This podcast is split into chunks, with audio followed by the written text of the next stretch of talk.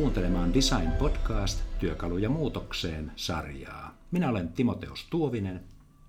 Ja minä, Anna Valtonen. Tässä jaksossa keskustelemme muotoilun prosesseista, siitä miten voi organisoidulla tavalla saada aikaan odottamattomia tuloksia, jotain ihan oikeasti uutta. Onko näin? Kyllä. Ja tämä on usein semmoinen, josta puhutaan muotoilun suhteen, kun monessa muussa prosessissa on olemassa oikea vastaus tai toivottu lopputulos. Kun taas muotoiluprosessissa usein itse asiassa tarkoituksenakin on avata monia vaihtoehtoja. Ja jos löytää ihan saman ratkaisun kuin edeltävä löys, niin itse asiassa ei välttämättä ole hyvä ratkaisu ollenkaan. Muotoiluprosesseja on itse asiassa käsitelty monella eri tavalla, mutta ehkä tavallisin semmoinen, mitä aika moni käyttää, niin on äh, niin sanottu double diamond-prosessi, eli se on semmoinen, joka, siinä on neljä d ja se lähtee ikään kuin ekaksi aloitetaan suppeasta, ja mietitään, että et okei, että mitä meidän pitäisi nyt sitten ymmärtää, ja sitten ne vaihtoehdot laajenee. Ymmärretään taustoja, ymmärretään ongelman laajuus, ymmärretään kaikki asiat, jotka vaikuttaa siihen, ja sitten me ryhdytään määrittelemään sitä, ja sitten se taas pienenee ja suppenee se mahdollisuuksien määrä siellä. Ja sitten me ollaan valmiita määrittelemään, että okei, toi on se meidän ongelma. Ja sitten se lähtee taas kasvamaan se mahdollisuuksien joukko. Onkin paljon eri ratkaisuja siihen meidän määrittelyyn, määrittelemään ongelmaan. Ja sitten sieltä, kun ryhdytään miettimään, että okei, no mikä me näistä oikeasti tehdään, niin sitten taas vaihdot ikään kuin suppenee. Ni, niin tämän tyyppinen niin kuin tuplatimantti, eli double diamond, on ehkä semmoinen tavallisin tapa miettiä sitä. Siitä on muutamia vaihtoehtoja. Ideo esimerkiksi on hyödyntänyt paljon semmoista, jossa ne jakaa sen viiteen. Ne aloittaa niin, että niiden ensimmäinen osa-alue on, että ymmärretään, eli he puhuu empathizeista, eli ymmärretään, mikä on ongelma loppukäyttäjälle, mikä on se tilanne, mikä on se ympäristö, jossa pitäisi jotain tehdä. Sitten tehdään määrittely, eli define, sitten ideoida, sitten prototypoidaan ja sitten testataan. Mutta mun mielestä nämä on keskenään aika, aika samanlaisia, ja se lähtee kuitenkin siitä, että eka ymmärretään – tausta ja ympäristö ja mahdollisuudet ja ongelmat ja haasteet ja loppukäyttäjä. Sitten, sitten todetaan, että okei, no tosta lähdetään, no tolla lailla me sitä rajataan ja sitten lähdetään yhdessä kehittämään. Tämä kuulostaa itse asiassa monimutkaiselta, mutta siinä mielessä helpolta, että tämä on aika selkeä, että määritellään ongelma ja siihen haetaan ratkaisu. Onko tämä todellakin loppupeleissä näin yksinkertainen? Jaa, sä taisitkin just osua hyvään sudenkuoppaan, koska itse asiassa se, miten me määritellään se ongelma, helposti myös rajaa, että miten me saadaan tulokseksi. Et, et ehkä niin kuin paljon on, on, puhutaan ra, niin kuin framingista, on se englanninkielinen termi, siitä rajaamisesta. Eli, eli se, että jos me rajataan meidän ongelma tai tehtävä, tasan sen mukaan, mikä on meidän nykyinen organisaatio, meidän nykyinen ymmärrys siitä ja miten, miten me ollaan tähänkin asti tehty, niin todennäköisesti lopputuloksenakin tulee vaan enemmän sitä samaa. Mutta mut se isompi niin aha-elämys tai osaaminen siinä onkin sit siinä, että, että me ymmärretään ne alla olevat tarpeet ja mahdollisuudet niin laajasti, että me voidaan katsoa sitä kokonaan uusin silmin ja silloin löytää niihin ikään kuin ymmärrettyihin tehtäviin täysin uudenlaisia ratkaisuja.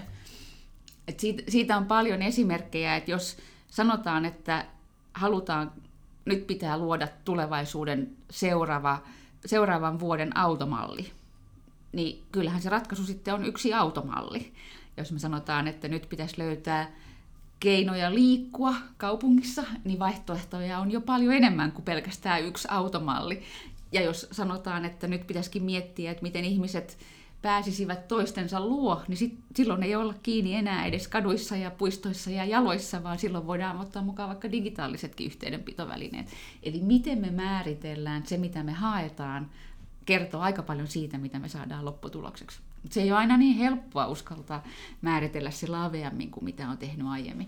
No, miten tämä uskallus juuri sinne sen lähtötilanteen määrittelyssä onko tästä muotoilijat vastuussa vai minkälainen se prosessi sitten siinä on, että tavallaan löydetään se lähtötilanteen rajaus oikein ja näitä. Minkälaiset vastuut siellä on tahoilla, jotka on mukana siinä prosessissa? Vaikka moni näistä prosesseista juontaa juurensa muotoiluun, niin tämä ei suinkaan ole mitenkään yksin muotoilijoiden tehtävä. oli tässä ehkä 20 vuotta sitten, niin tuli design thinking, joka oli itse asiassa muotoilun prosessin ehkä kansanomaistaminen tai niin kuin laajempi hyötykäyttäminen kaikissa yrityksen toiminnoissa ja kaikissa mahdollisissa erilaisissa organisaatioissa. Ja silloin opittiin nimenomaan näistä niin kuin osa-alueista, ryhdyttiin ideoimaan ja postitlappuja oli joka paikassa. Just meidän siis kysyä, että oliko tämä juuri sitä aikakautta, jolloin niitä eri värisiä lappu, lippulappuja oli kaikki seminaarisalien seinät täynnä. Se oli yksi ihan konkreettinen ilmentymä siitä kyllä, mutta kyllähän siellä pohjalla oli paljon syvempi ajattelu, että et myönnettäköön, että aika monessa paikassa siitä tuli vähän semmoista, no liimataan nyt, nyt postitlappuja, mutta mut kyllähän se perimmäinen tarkoitus kuitenkin oli saada se se isompi porukka miettimään, että mitä voisi olla, erilaisia vaihtoehtoja. Että kyllä, niissä, kyllä niissä kaikissa siemen ihan oikeita ajatusta taustalla on, vaikka niitä välillä hyödynnetään kuka syvällisemmin ja kuka kevyemmin.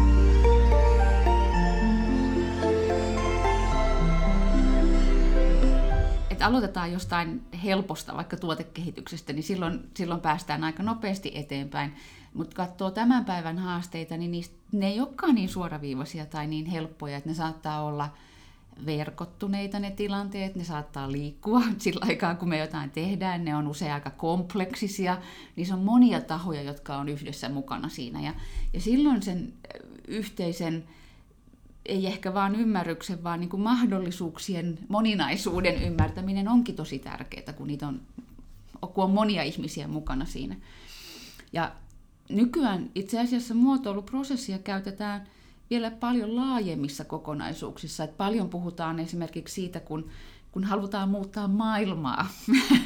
Näin yksinkertaisesti siihenkin on olemassa hienoja englanninkielisiä termejä, mutta että isoja yhteiskunnallisia haasteita, joihin tarvitaan kaikki osapuolet mukaan, niin, niin niihin kun hyödyn, hyödyntää muotoilun prosessia, niin me päästäänkin eteenpäin. Jos ottaa nyt ehkä hypoteettisen esimerkin, esimerkin, jonka toivoisin, että joku ottaisi, ehkä tämä on yksi keino mutta sanotaan vaikka Itämeren pelastus, niin me kaikki tiedostetaan, että okei, meillä on ongelma, mutta että miten me voitaisiin asialle tehdä niin jos tätä lähtisi käsittelemään ikään kuin muotoilun menetelmillä, niin silloin se ensimmäinen haaste on ymmärtää, että okei, mitä, mitkä kaikki asiat tähän vaikuttaa. Ketkä tässä on mukana, mitkä on ne yhteisöt, mitkä on ne toimijat, mitkä tavoitteet, ja meillähän on jo valtava määrä hyvää tutkimusta ja niin edelleen, mutta mut ehkä meidän pitäisi yhdessä ikään kuin kasata niitä sirpaleita sen ymmärryksen saamiseksi.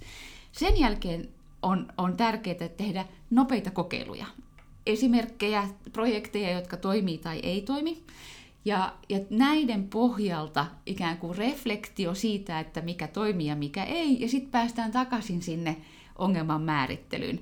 Tämä oli nyt ehkä karkea yksinkertaistus. Amerikassa on professori nimeltä Terry Irvin, ja se on kehittänyt tämän hänen, hänen niin kuin ikään kuin syklin siitä, että miten tämä kehittyy. Mutta mut mun mielestä on helposti sovellettavissa meidänkin isoihin haasteisiin. Eli ymmärretään tilanne riittävän monialaisesti, riittävän ihmislähtöisesti niiden kaikkien käyttäjien kannalta. Kokeillaan jotain, katsotaan toimiko ja sitten lähdetään takaisin siihen määrittelyvaiheeseen. Ehkä me tällä saadaan se Itämerikin pelastettua. Toivottavasti näin. Tässä tämänkertainen Design Podcast Työkaluja muutokseen sarjamme jakso. Seuraavalla kerralla puhumme luovista organisaatioista ja siitä, miten luovuus voi olla osa yrityksen toimintakulttuuria. Pysyhän kuulolla.